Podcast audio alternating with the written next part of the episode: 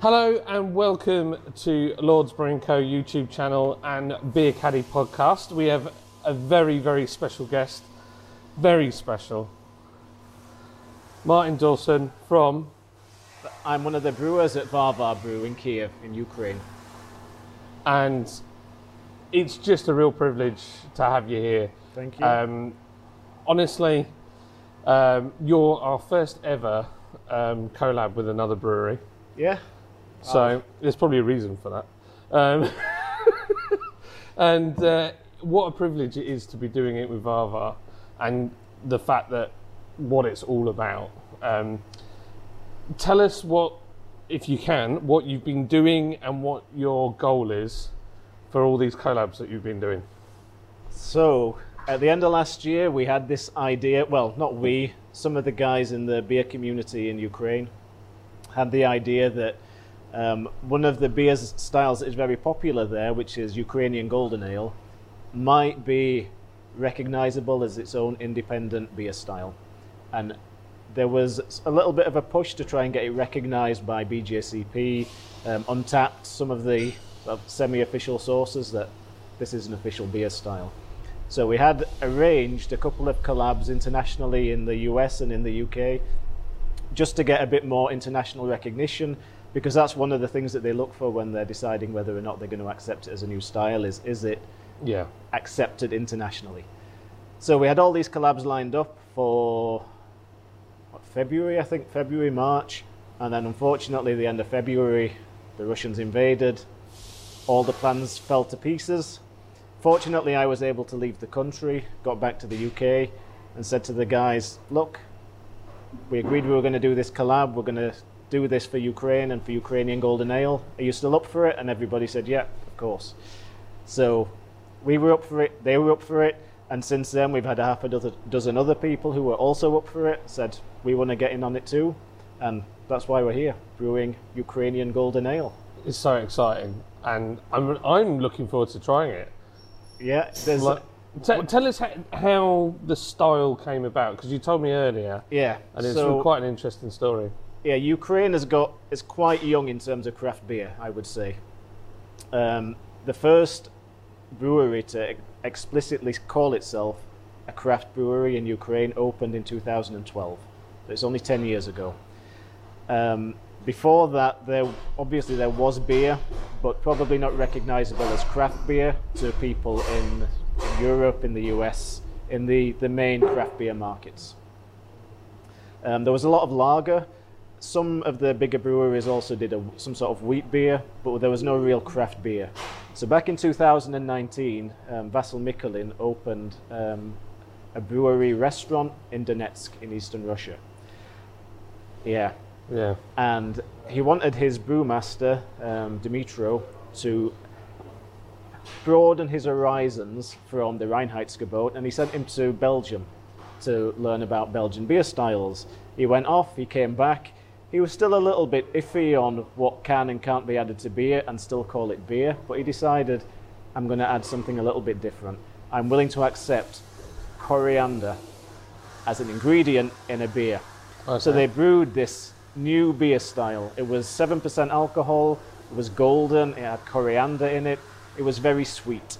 I've tasted a beer that was based on the original recipe. It's very sweet.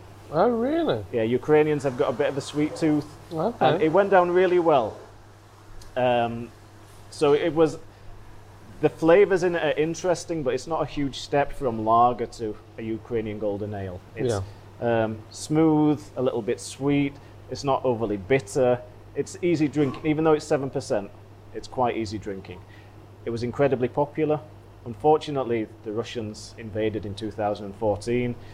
Donetsk was um, seized by the Russians, and Vasil moved to Kiev, where he opened a new brewery, Varvar. Around 2015, um, craft beer sort of really started to arrive in Ukraine. There was a bit more prosperity, people could afford craft beer, um, which obviously a higher price than mass produced lager. Um, and there was more, more people traveling internationally. You know, they'd been to Western Europe, they'd been to the US, they tasted you know, IPAs and stouts and things like that.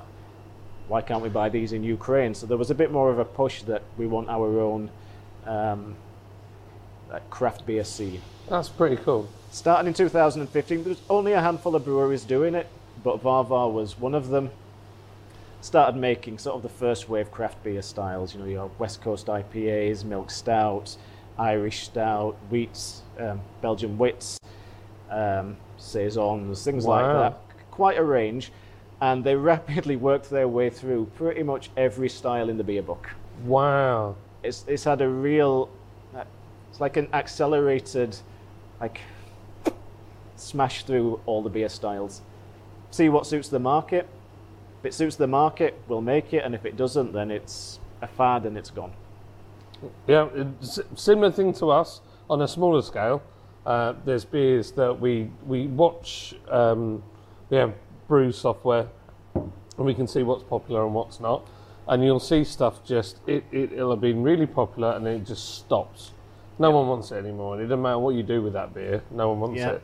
So you, there's no point in keep trying to make it again. We just axe it, do something else. Well, we, we've all, we've seen it here with things like Black IPA came and went, Brut IPA came and went. Uh, who knows what's going to happen with like all these fruited whatevers that are now on the market? Are they going to last, or is it going to be a fad? Who knows? Although we just made a black IPA, we're always behind Yeah. the curve, so we made it on it. We made it on cask instead of keg. Just- Interesting. Yeah, well, just because why not? You know, just to see what we we're really good at cask. Um, well, I certainly think we are. And we came from a traditional background, and we've kind of evolved from there. And we were like, we really love cask. Let's have a go at putting a style that you wouldn't put in a cask. So that's what we did. And this is kind of the same thing. You wouldn't normally put this in a cask, would you? So this, no, we wouldn't.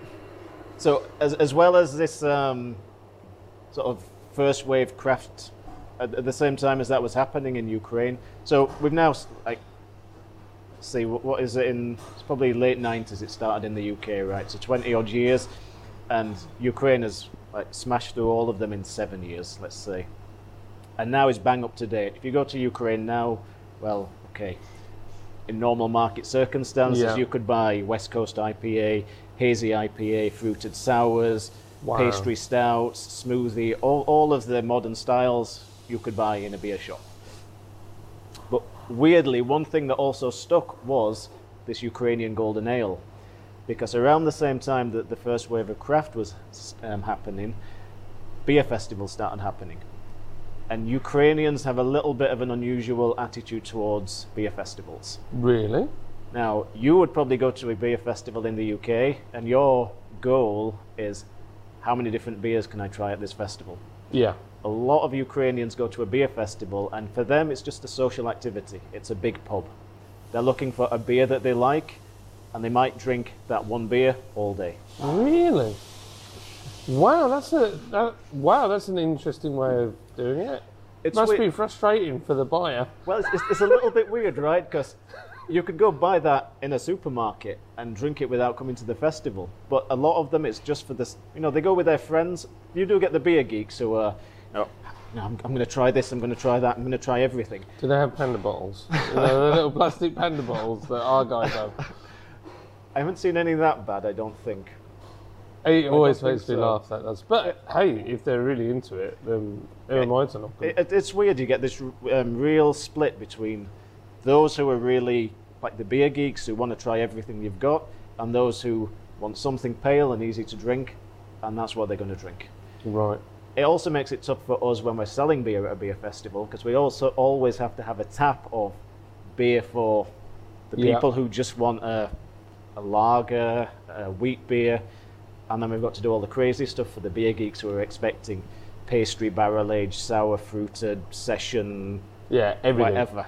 Yeah. Yeah. How many adjectives can you fit in this beer? Yeah. So when the festivals first started, Golden Ale was one of those beers that the the guy who wanted to drink one beer, that's what he was drinking. Another brewery started saying, "They're selling a lot of that beer. Maybe we ought to make one." And then another brewery would say, "Hmm, we're going to make one of those Yeah. too." And suddenly, there's now like 10 to 15 breweries in UK, in Ukraine who make this style.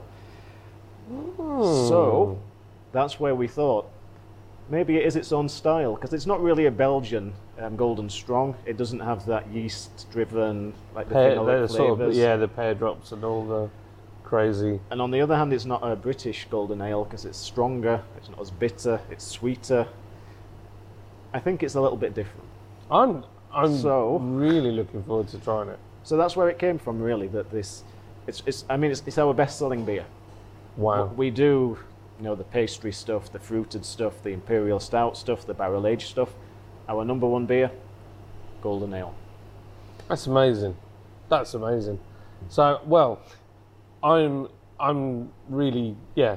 I'm I feel really privileged that we're doing it. I like the fact that we're trying it in a completely different format as well, and I hope it works.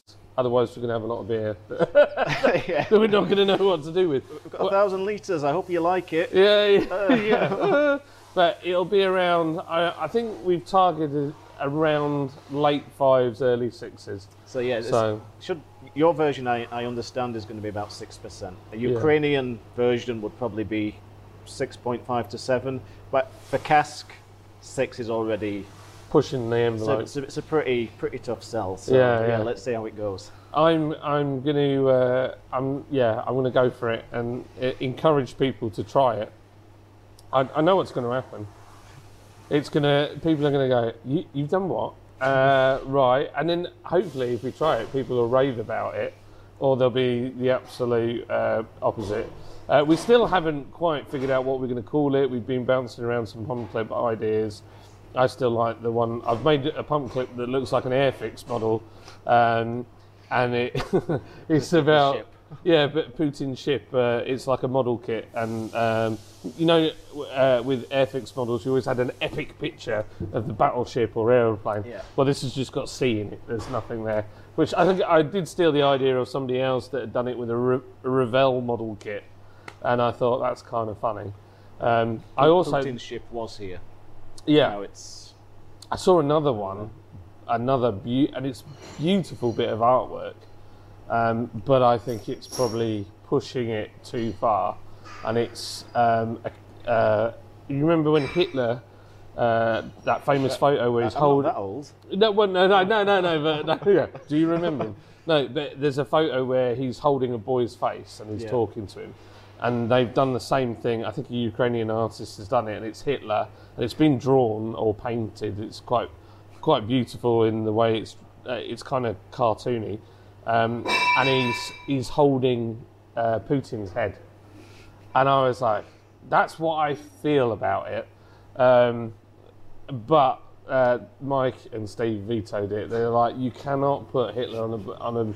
There is someone that's going to lose their mind over that. Yeah, I'm trying to make a point, but um, Yeah, a- I'm kind of pushing it. sell. Yeah, that's a tough sell. I'm kind of pushing that too far. So I want to have fun with it, um, and what I don't want it to become, and I, I'm guilty of this. I've got obviously on our social media, is when we found out that um, Ukraine was being invaded. So um, our uh, the our investors they have staff in Ukraine. Um, that was pretty scary. Um, getting them sa- safe, basically. Um, I won't go into what happened, but yeah, all hands on deck for that one. Um, and then on top of that, um, we've got. I go to a big church in in Huddersfield, and we had uh, we had links with the Ukrainian church. Lo- lots of friends there, and then we were helping them get out as well. And it just really maddened me that the way it was done and all the lies and the lead up to it and all that kind of stuff. It just, I don't know, like some. What I don't want to do is that the Ukrainian flag becomes a uh, sales tool to sell stuff, and that's what I'm, I'm fully aware of. And somebody else said it to me, and I, I, I spoke about this on my live stream yesterday, which was they said, why would you fly the Ukrainian flag when their government has got questionable practices and there are Nazis and all this stuff? And I said, it's not about the politicians. We all know governments are corrupt.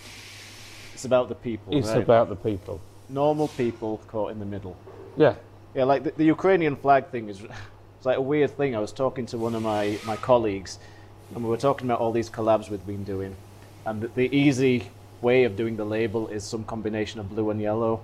And you go into some bottle shops now, and the shelf is just everything is blue and yellow because everybody has done something for Ukraine. It's a, it's a really weird feeling to go somewhere and.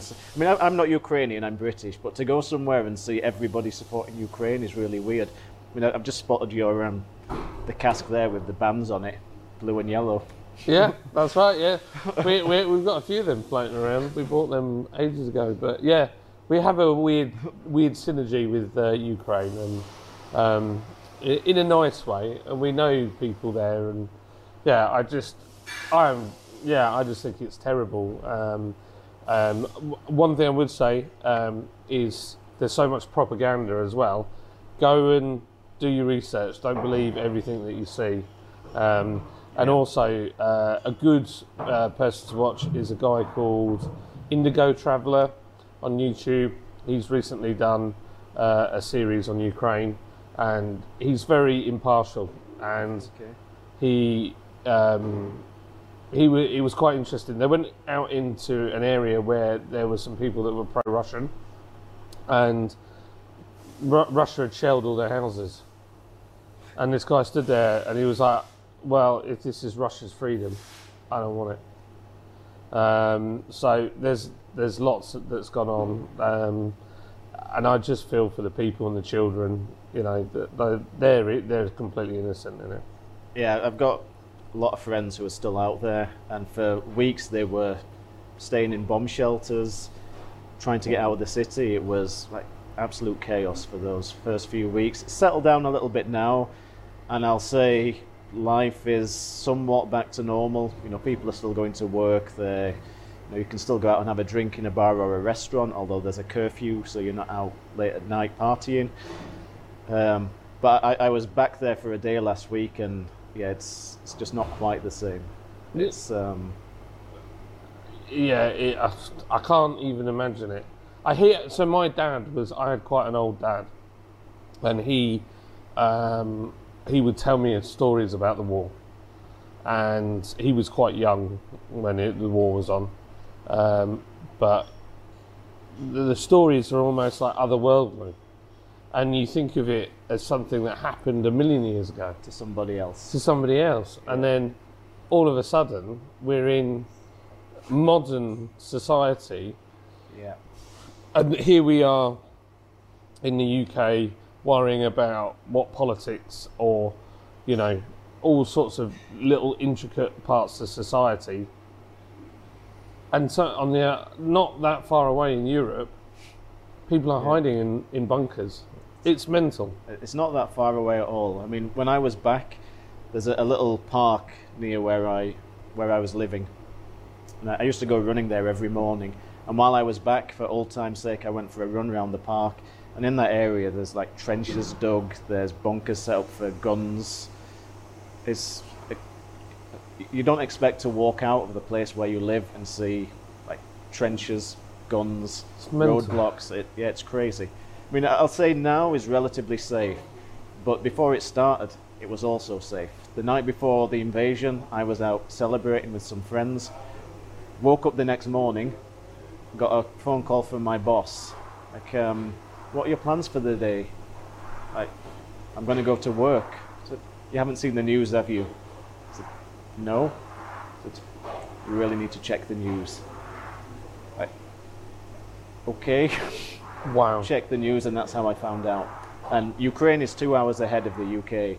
So I packed my stuff up, ready to get going, had a shower, and then I started getting messages from people in the UK saying, Have you seen what's happened?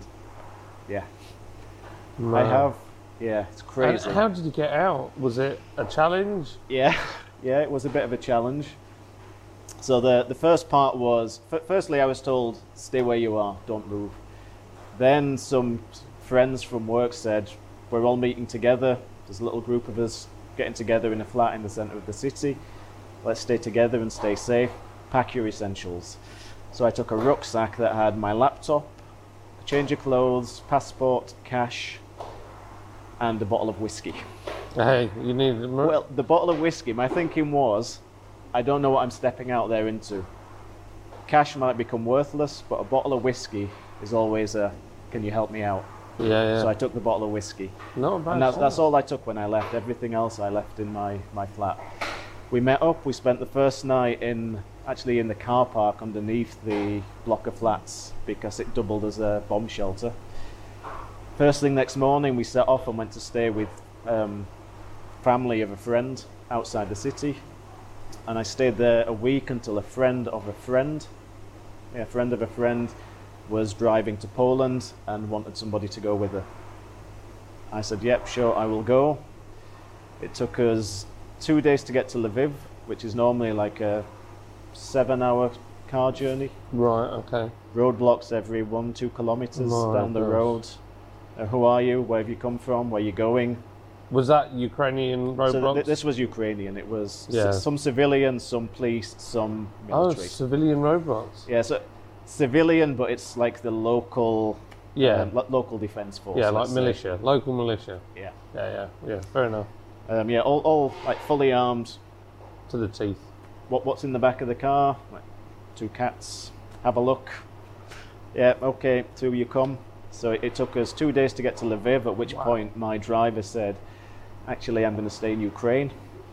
So the people we stayed with the second night said they would take me as close to the border as they could get me the next day. So they took me about six kilometers away.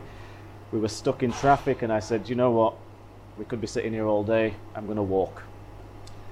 So I set off walking, and that would have been like 11 o'clock in the morning. And about midnight that night, I crossed the border after standing in a queue in the freezing cold for hours.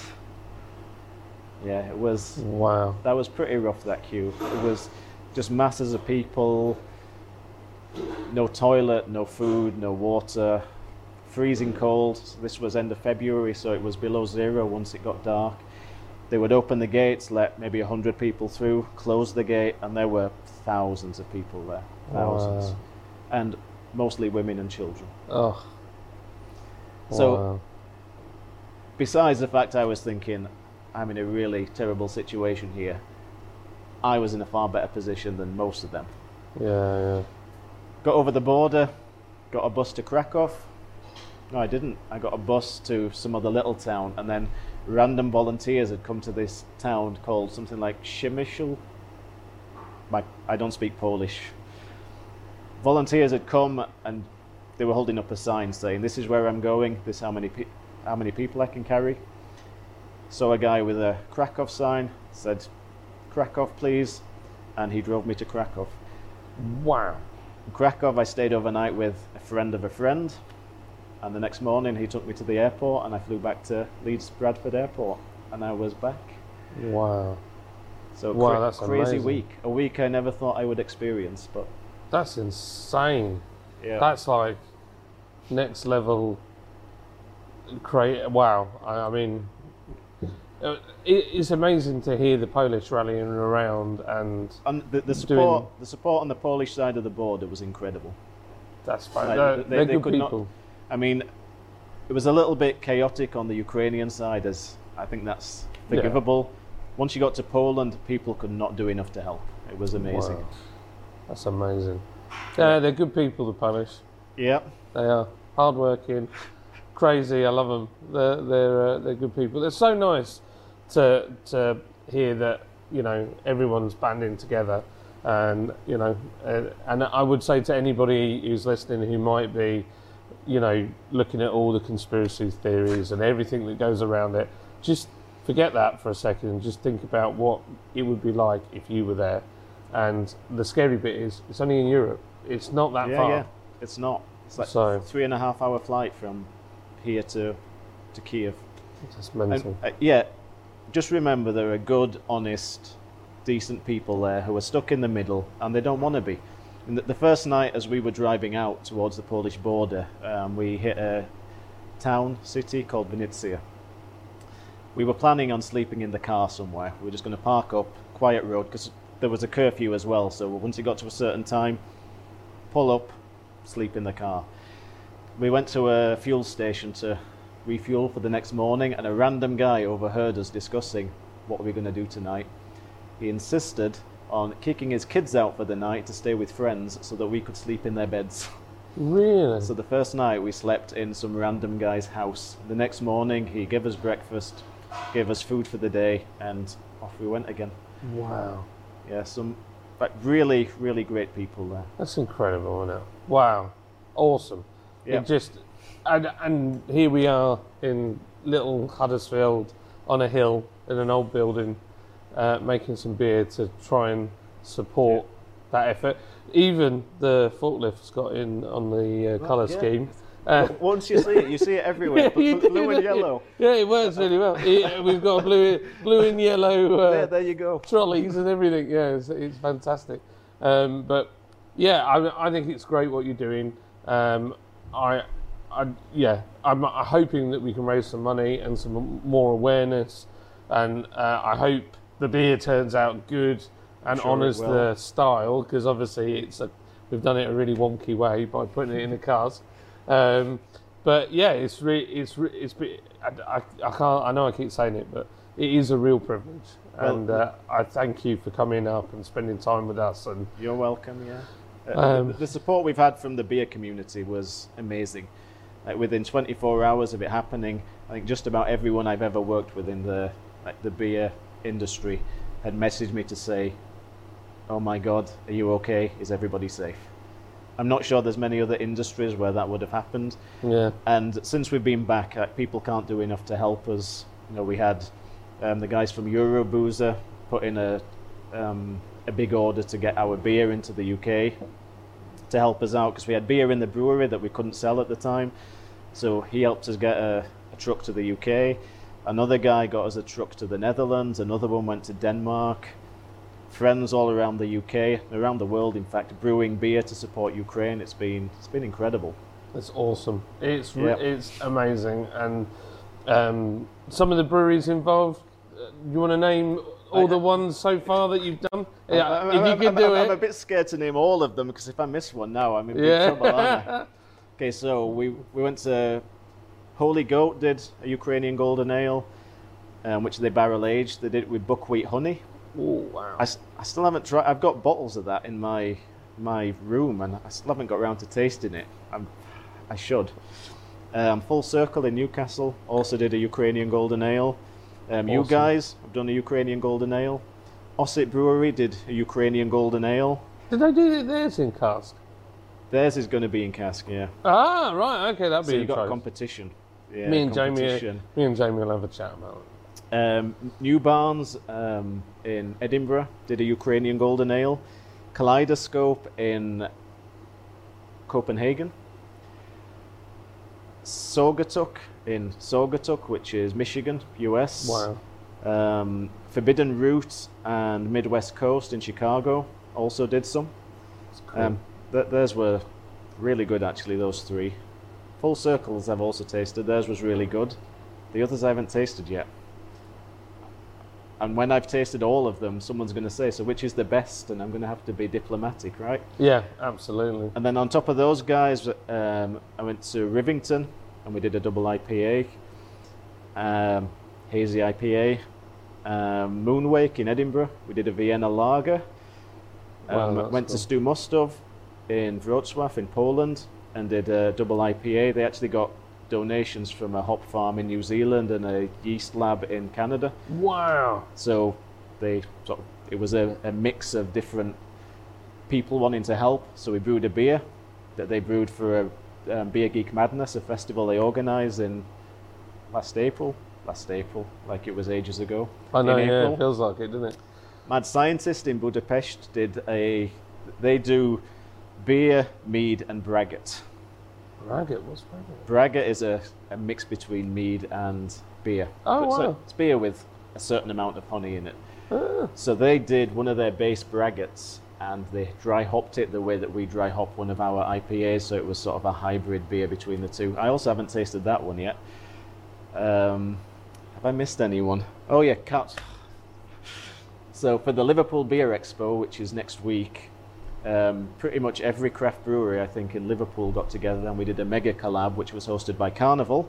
They also did a, um, a Ukrainian golden ale. So I think that's five in the UK, six now in the UK once yours is released, three in the US. What about Beering? Uh,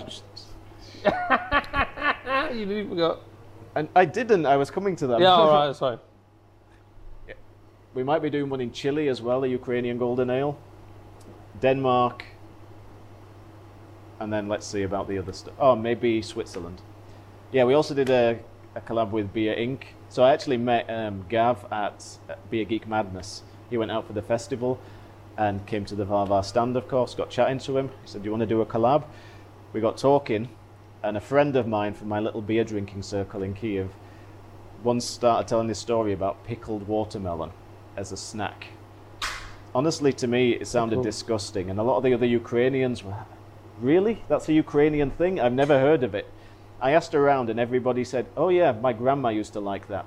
So I think it's something that used to be Wow. popular and now Yeah, is yeah. perhaps less popular. I don't know.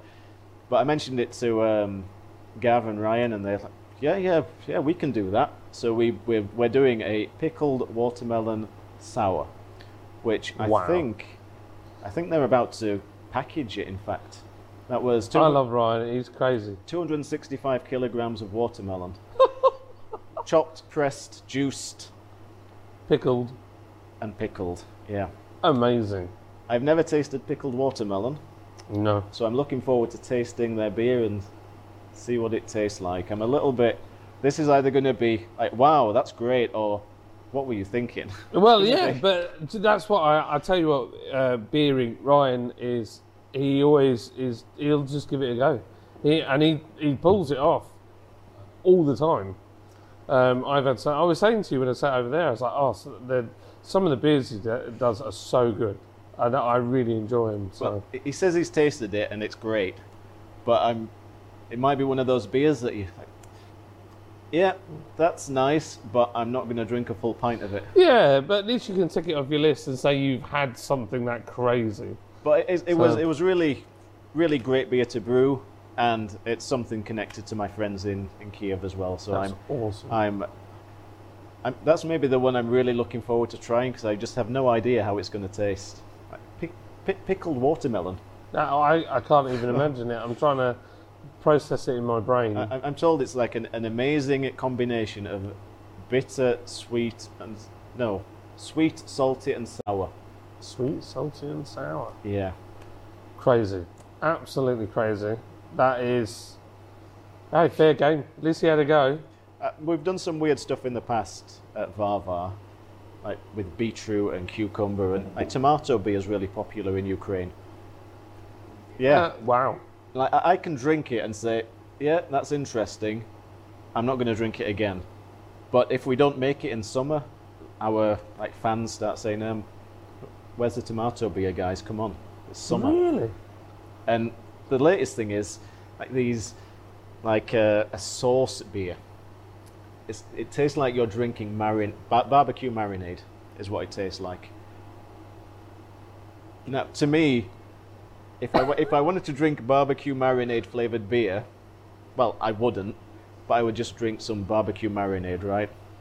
But it's, Yeah. it's become a, a thing now. It's gone from the tomato to, oh well, tomato sort of goes with like these herbs and Smoky and. yeah, yeah, yeah. Oh, oh, it's it's a barbecue gose. Oh, look, it's a it's like A it's barbecue It's a barbecue marinade, Wow. and some of them have even started putting like the fruit pulp and stuff in, so it, it's actually thick like a, a marinade smoothie.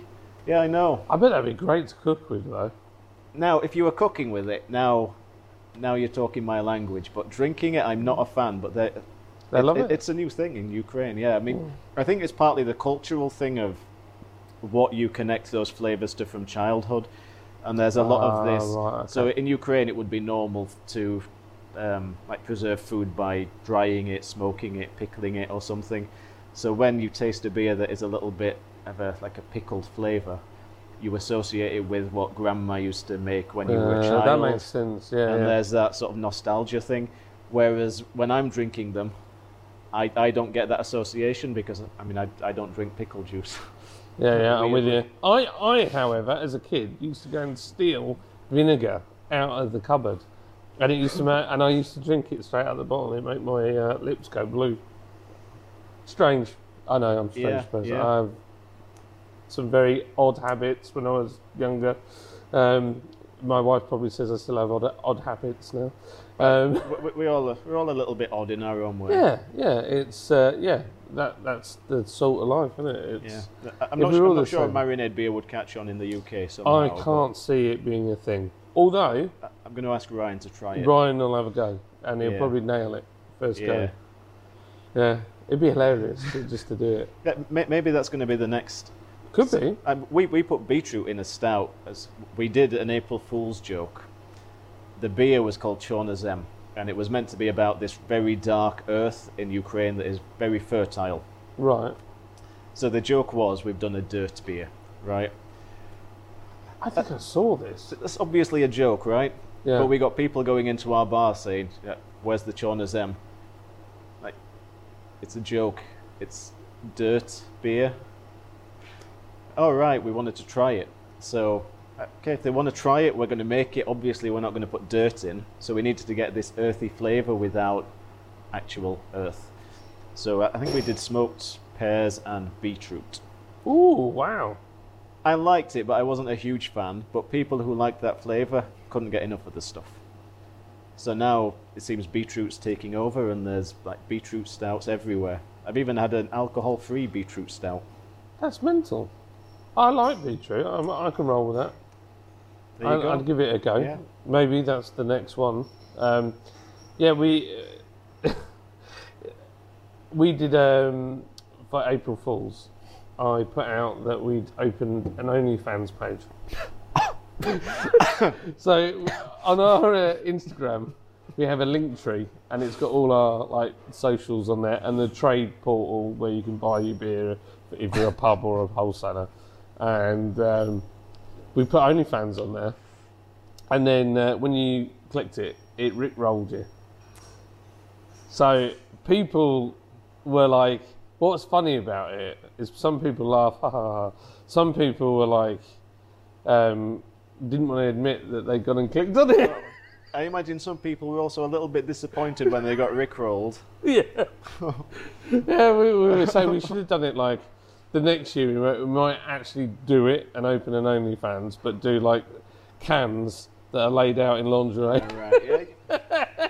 Interesting. It'd just be hilarious. I'm, I'm Yeah. sure some people would um, pay for that. But there's, always yeah, people have some very straight. Well, if you can, if you like beer that's made tastes like marinade, then the There sky's the limit as far as. I'm concerned. Right? But, yeah. O- only fans for cans. Yeah, only only fans for cans. That's amazing. Oh man, we were- we were t- talking about because there's a lot of beer reviewers that are popping up on YouTube. And we were talking the other day, and I said, I said if I didn't if I didn't have a brewery, because I don't review other people's beers, or very rarely, and they're normally ones that I've been given from another country or somebody I'm there with somebody else who's reviewing it. So I, I'm not. I don't have the most sophisticated palate, um, but I know what I like and I know what I don't like. And uh, we were. I said if I if I didn't have a brewery and I could review any beer, I would start something called Bath Time Beer Reviews. And do you remember the Darling Buds of May? Yeah. where they used to have like a full turkey in the bath and all that, and loads of bubbles. I'd be like, do a beer review in the bath, and it would be so unusual that I reckon it would I do well. reckon, yeah, I, I think you'd get a lot of fetishists into that. Um, Yeah, I think Yeah. it'd be. I think I think uh, it would be surprisingly popular. Um, although people didn't um, didn't go with the idea when I suggested it. Um, I have actually hot tub live streamed. Um, on some, I was on holiday and I was I paid for a hot tub, uh, and I was like, I'm not not hot, been in that hot tub when I paid all this money for it. So I said, look, I'll do you live, but I'm coming on from the hot tub and um, that was total carnage. And we were drinking Blue Monkey beers, um, and I nearly drowned from laughing because somebody Sounds said like something that it set me off. And uh, yeah, drinking in the hot tub is not really the thing to do. Yeah, it's not good for you. So if you're watching, don't do it. Anyway, we're gonna. I've gone off on a complete and utter tangent now. But did, did you get more viewers because you were in the hot tub, or fewer? He viewers? did, yeah, yeah. Because yeah. just for the stupid factor. So uh, I don't think it was the stupid factor. I think you've got some, no, some fans out there. No, no, well, mm, uh, uh, awkward. Uh, yeah, who knows? Um, but yeah, it's been uh, it's been good fun um, doing the social media and doing YouTube. Yeah. yeah. It's a whole other world that I didn't know existed pre pre. Um, oh, I, I, did have the channel before uh, the lockdown, but I didn't really do anything with it. And then lockdown came, and we, that's how we advertised who we were because didn't yeah. have any money to really like. Where do you go with that? Hey, like well, you can't really do it. I don't know where you, have only got Instagram, Facebook. Yeah, yeah. Really, and or Twitter if you're good at Twitter, but I can't spell, so most of the time Twitter's a uh, disaster. most me. people on Twitter can't spell, so you're okay. Well, it's true, yeah, it's true. And I always end up in arguments on Twitter, so I just keep keep out of it. Um, it do you know what Twitter's like? It's like going in the services or going into public toilets and writing something on the wall and then leaving. Like there's no, you just put uh, there's like almost like no consequence to it. And then you never go back, so you don't even care what people respond No. underneath this. It's like I've said my bit, I'm gone. Yeah. That's it. I hate it. And Facebook's going the same way, if you ask me. Anyway, we're putting the world to rights here. So the beer is coming. The beer will be ready two to three weeks, I reckon. Our end. So, and end of June-ish. Yeah, last and- week of June. Yeah, and we're uh, the Grove have given us a permanent line now in Excellent. the pub, and we're gonna take the beer to the Grove, and we'll do a launch night to celebrate that we've got a permanent line and that we've done this Ukrainian collab. So if you're about and you're not flying all over the world doing stuff, I, I think I'm actually here the last week of June. Let's see, I am, yeah. So you'll have to come and drink with us. I will, yeah and then you can tell tell me if you don't like it. I don't mind. Yeah. And uh, the, the, guys from the Grove actually came down and helped with the, the watermelon as well. So um, they're a good bunch, aren't they? Yeah, yeah. I, I, I don't think they knew that they were coming to work. I thought they were coming for like social media stuff. Social media, photo opportunity. Yeah. It's like um, here's some watermelon guys get cutting. Uh, oh, okay, excellent. Yes well, there's a lot, there's like serious amounts of watermelon to be chopped. We did a, a collab beer with um, a, a, friend of ours, Paul's Beer Reviews, and he's ginger, so he wanted ginger in his beer, and we did 40 kilos of fresh ginger. I, heard about the ginger, yeah. My, luckily, I stayed out of the way. I found things to do that weren't related to. I've got a delivery, guys. I'll just leave that with yeah, you. Yeah, I just spent. I was like, I'm in the office. I'm doing receipts. I'm doing receipts, and uh, yeah, that was it. Uh, one of these Ukrainian golden ales, we were putting coriander in, and boil had started, and one of the, there were two brewers, and one of them was saying, you know, maybe we should start on the coriander, and the other was like, we've got loads of time, we've got loads of time. I, I really think we should start the coriander. Like, Don't worry about it. Like 20 minutes left on the boil, he decided he was going to start on this coriander, and he was putting it in a like a plastic bag and hitting it with a hammer and then realized how much coriander he had and how little time he had. So we, we ended up with coriander in the two buckets. One person was smashing it with a hammer, and the other one had like the end plate off, uh, off one of the tanks. so it was a metal disc with a handle on the back. So he was like using that as a knuckle duster, just pounding this thing. Wow. And there were three of us, like one doing it with a hammer, the other like this, and the other had some other random piece of metal. And we were just like smashing it to bits. Uh, how long have we got? Five minutes left. Let's go. Let's go. Wow. It was yeah. That was um, quite quite hard work. Yeah, I bet it was. Yeah. It's quite tough as the old coriander as well. So, so now I warn people ahead of time. If you're doing the coriander, prep it. Be prepared to um, to crush it somehow. Yeah. Do not rely on the hammer and bucket method. Yes. I, yeah. I mean, it's the, not the, the one. Yeah, the beer was delicious, but I mean, maybe the hammer and bucket thing is what gave it that extra. Yeah, the, the yeah, you can really of, taste the the hammer in this one. Yeah, it's, so uh, yeah, I, don't, recommend it. No, no, but it's got to be done. Well, it's been lovely talking to you, and um, it's been. Uh, I think you're probably my most high-profile uh, guest I've ever had.